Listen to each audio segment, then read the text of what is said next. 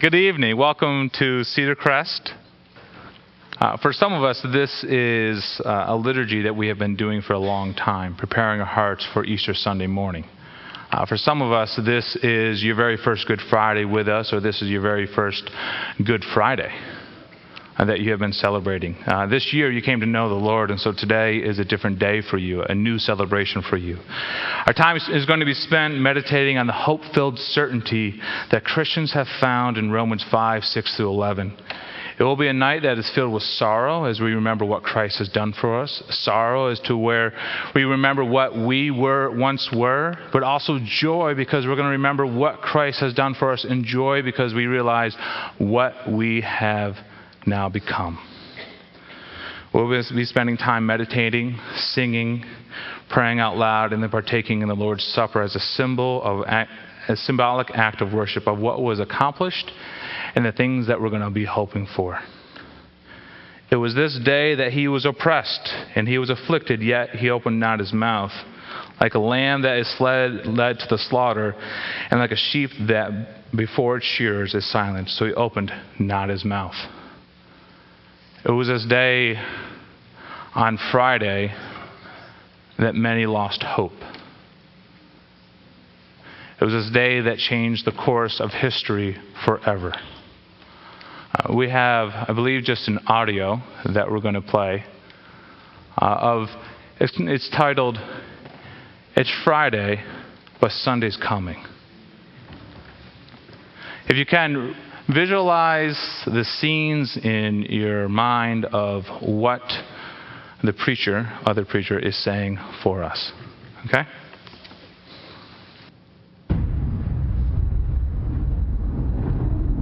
It's Friday. Jesus is praying. Peter's asleep. Judas is betraying. But Sunday's coming. It's Friday.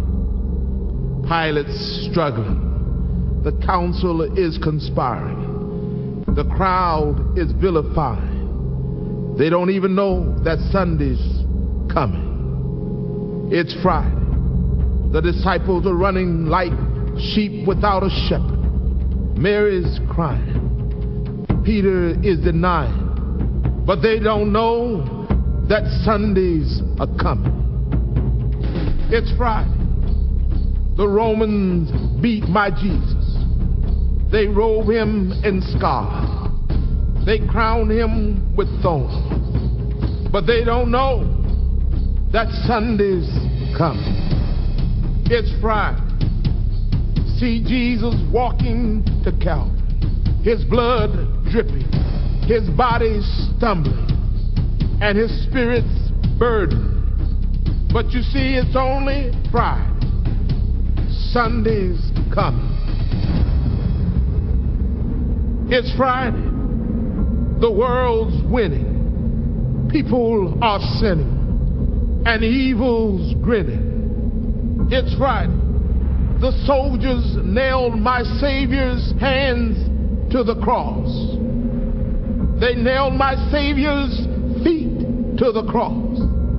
And then they raised him up next to criminals. It's Friday. But let me tell you something Sunday's coming. It's Friday. The disciples are questioning what has happened to their king. And the Pharisees are celebrating that their scheming has been achieved. But they don't know it's only Friday. Sunday's coming. It's Friday. He's hanging on the cross, feeling forsaken by his Father, left alone and dying. Can nobody save him? Oh, it's Friday, but Sunday's coming. It's Friday. The earth trembles. The sky grows dark. My King yields his spirit is Friday. Hope is lost. Death has won. Sin has conquered. And Satan's just a laughing. It's Friday. Jesus is buried. A soldier stands guard, and a rock is rolled into place. But it's Friday. It is only Friday. Sunday is a coming.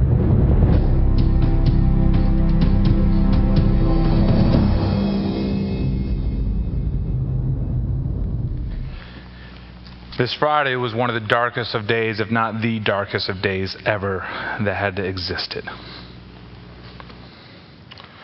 It was on this Friday that it felt as, as, if all was lost for the disciples, and so they ran in sorrow and in grief that their king was now dead.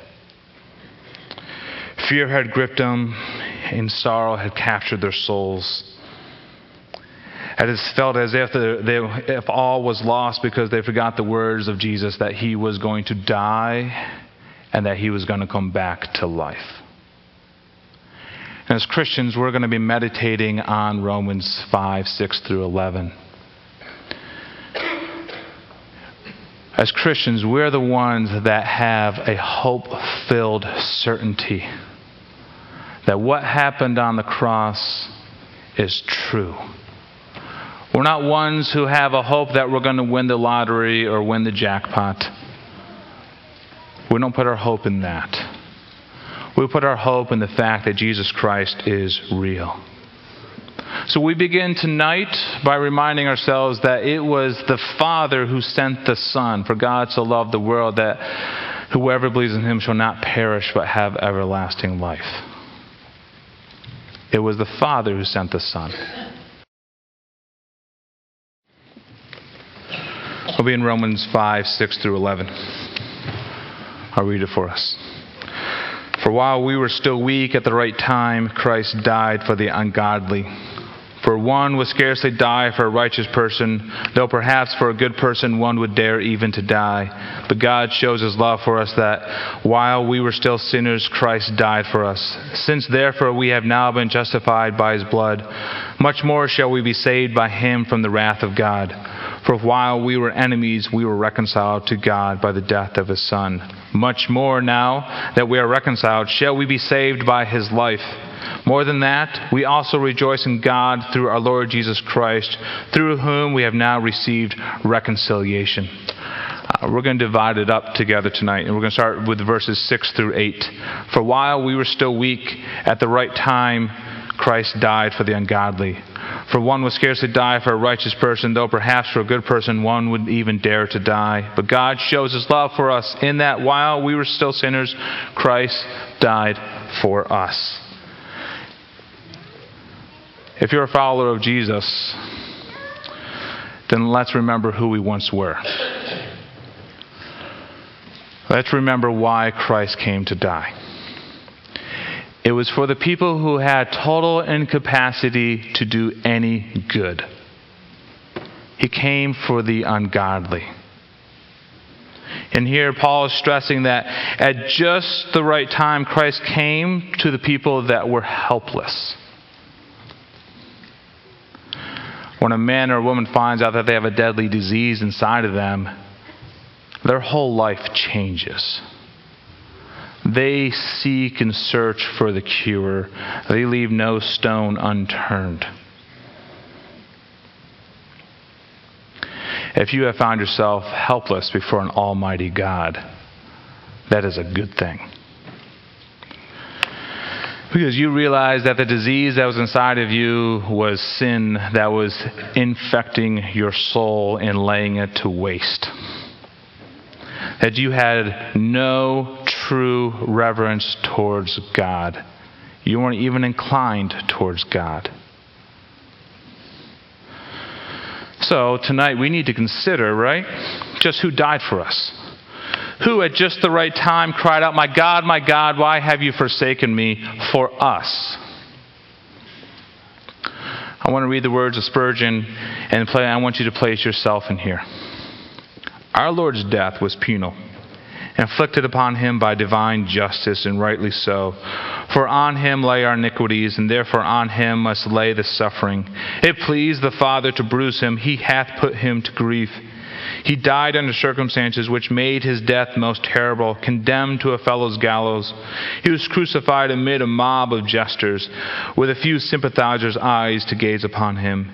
He bore the volley of coarse jesting, who were cruelly inventive in their taunts and blasphemies. There he hung, bleeding from many wounds, exposed to the sun, and burning with fever and devoured with thirst. Every, under every circumstance, insulting pain and utter wretchedness. His death was of all deaths the most deadly death. Emphatically, Christ died. It was us, the ungodly. We were helpless before God. If you've never found yourself helpless before God, an Almighty God, then I need you to be thinking tonight do you know God? Every person who says that they're a follower of Jesus Christ has come to a point where they realize that they could do nothing to save themselves. They came to a point where they had to cry out and say, God, save me. And that's a joyous thing. Because they were living in Friday for way too long. Because when you know that Sunday's coming and that Sunday has already happened, your joy, your perspective, your life changes. Verse 9 Since therefore we now have been justified by his blood, much more shall we be saved by him from the wrath of God. Friends, if you are a follower of Jesus Christ and place your faith in Jesus Christ, then you know that you were guilty. For all have sinned and fallen short of the glory of God. I don't know if you've ever faced a circumstance where you had to stand before somebody and you were guilty. The more you talked, the more foolish you became. The more evidence that came out about what was going on, the more ashamed you felt. There was no trying to defend yourself at that moment. And the more you, you spoke, the more you made yourself look bad. There was no hiding, no amount of transference onto somebody else. This is not even something that you had done. They started pointing out who you had become. So it leaves you completely vulnerable, exposed, feeling naked, feeling ashamed of what had become of you. How did you get to this point in your life? Now stand before a holy God and get ready to face his wrath. But, Christian, that's not for us. We have already been justified.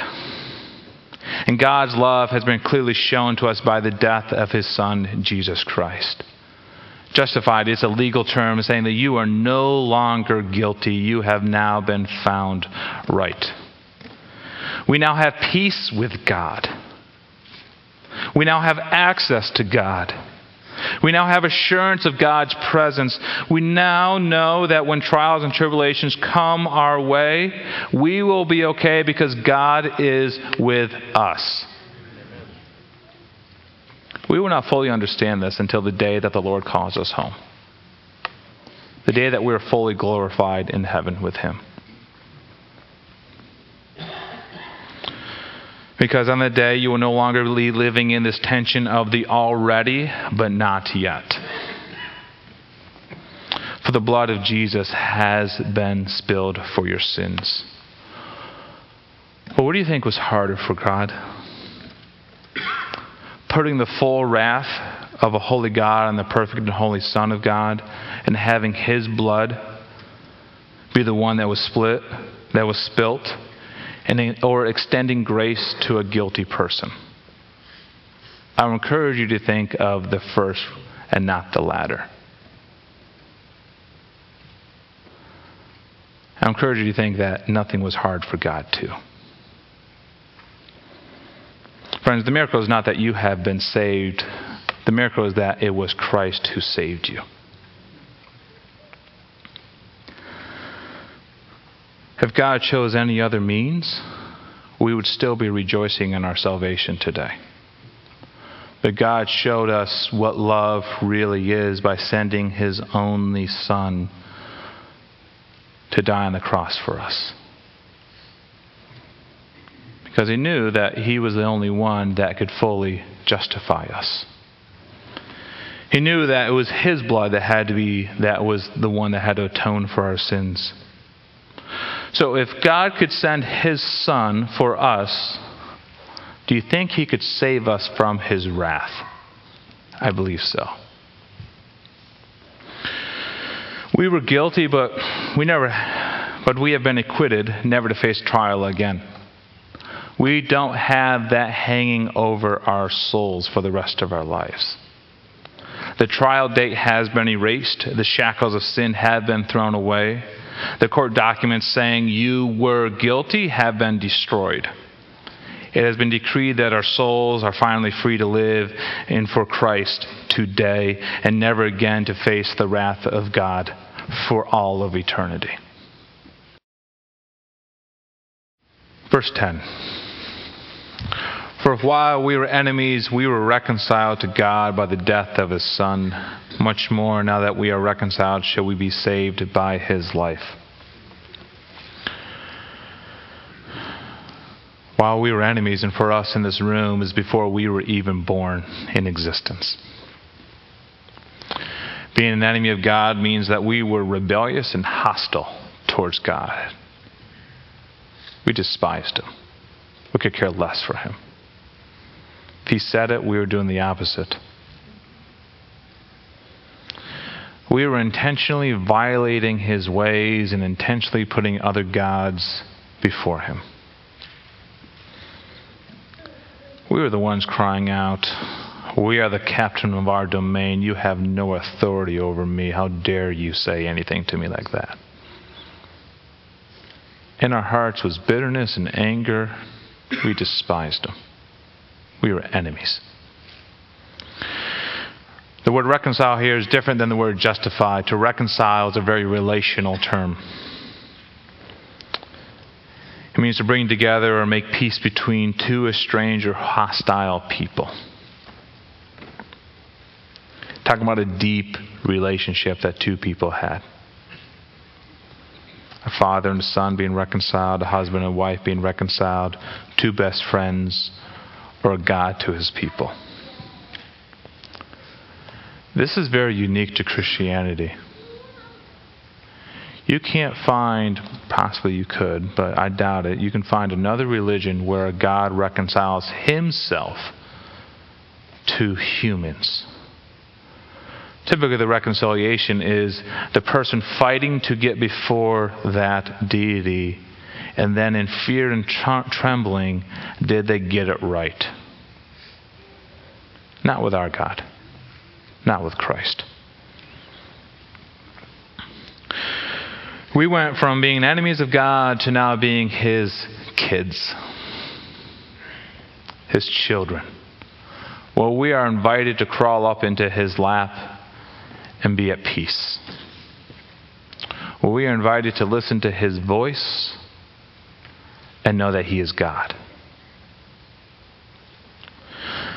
Unfortunately, many times in our Christian faith, what happens is that we know that we have been justified, but this whole reconciliation, being right in a right relationship with Him, this relationship is hard for us because of the relationships that we have with one another.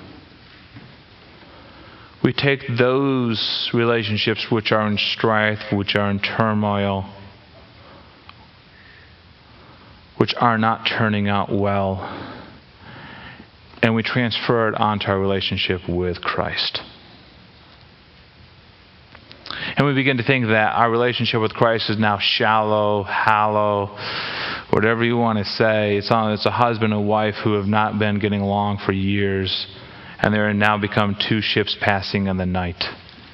And so they begin to wonder is there really any love in this? Is it really worth it? I want to remind you.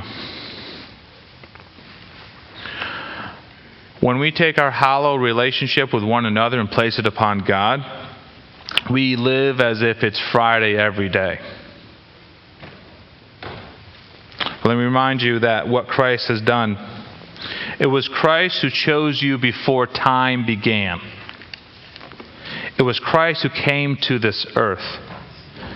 It was according to the Father's will that Christ was to, be, was to be the substitution for you while you're an enemy of His.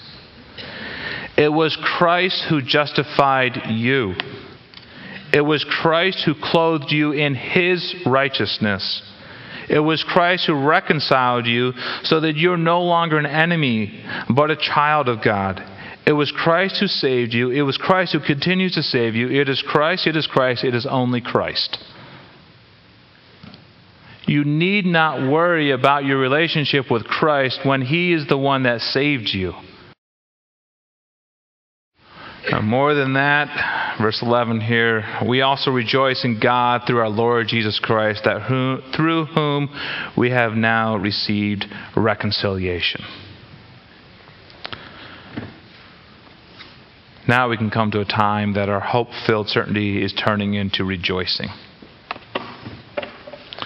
Friends, true joy is completely isolated to Christianity.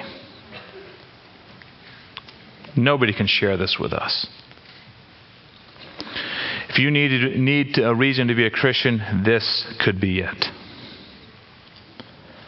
We have joy because it does not depend on our circumstances or our performance of if we are saved. It is not what have you done for me lately. It's been taken care of. And so we're able to be at peace with God.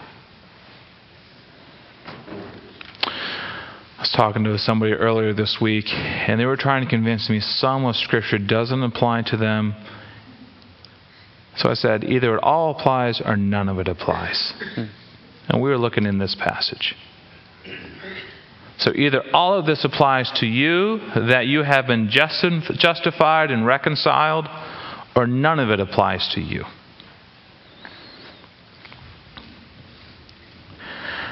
Isaiah 53 says, Surely he has borne our griefs and carried our sorrows, yet we esteemed him stricken, smitten by God, and afflicted. But he was pierced for our transgressions, he was crushed for our iniquities.